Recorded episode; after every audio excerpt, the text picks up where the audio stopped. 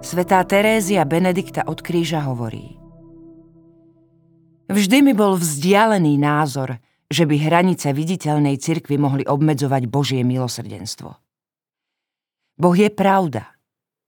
Ten, kto hľadá pravdu, hľadá Boha, aj keď si to neuvedomuje.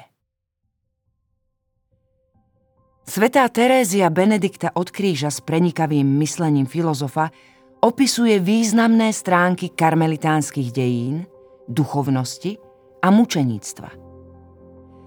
Táto neúnavná hľadačka prešla rôznymi životnými obdobiami.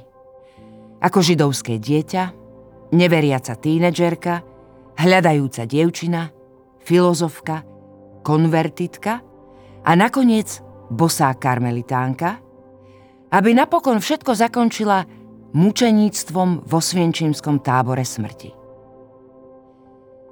Z lásky k nájdenej pravde a za svoj národ. V jednom zo svojich listov napísala Nebo nikomu nič neodoberá bez toho, aby ho za to nekonečne neodmenilo. Ten, kto prilipol ku Kristovi, vydrží a prežije dokonca aj temnú noc subjektívneho vzdialenia sa Boha a strašnej opustenosti.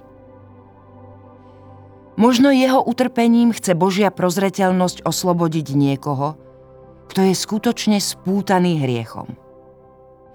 Preto dokonca aj vtedy, ba práve vtedy, aj v tej najtemnejšej noci hovor Buď vôľa tvoja.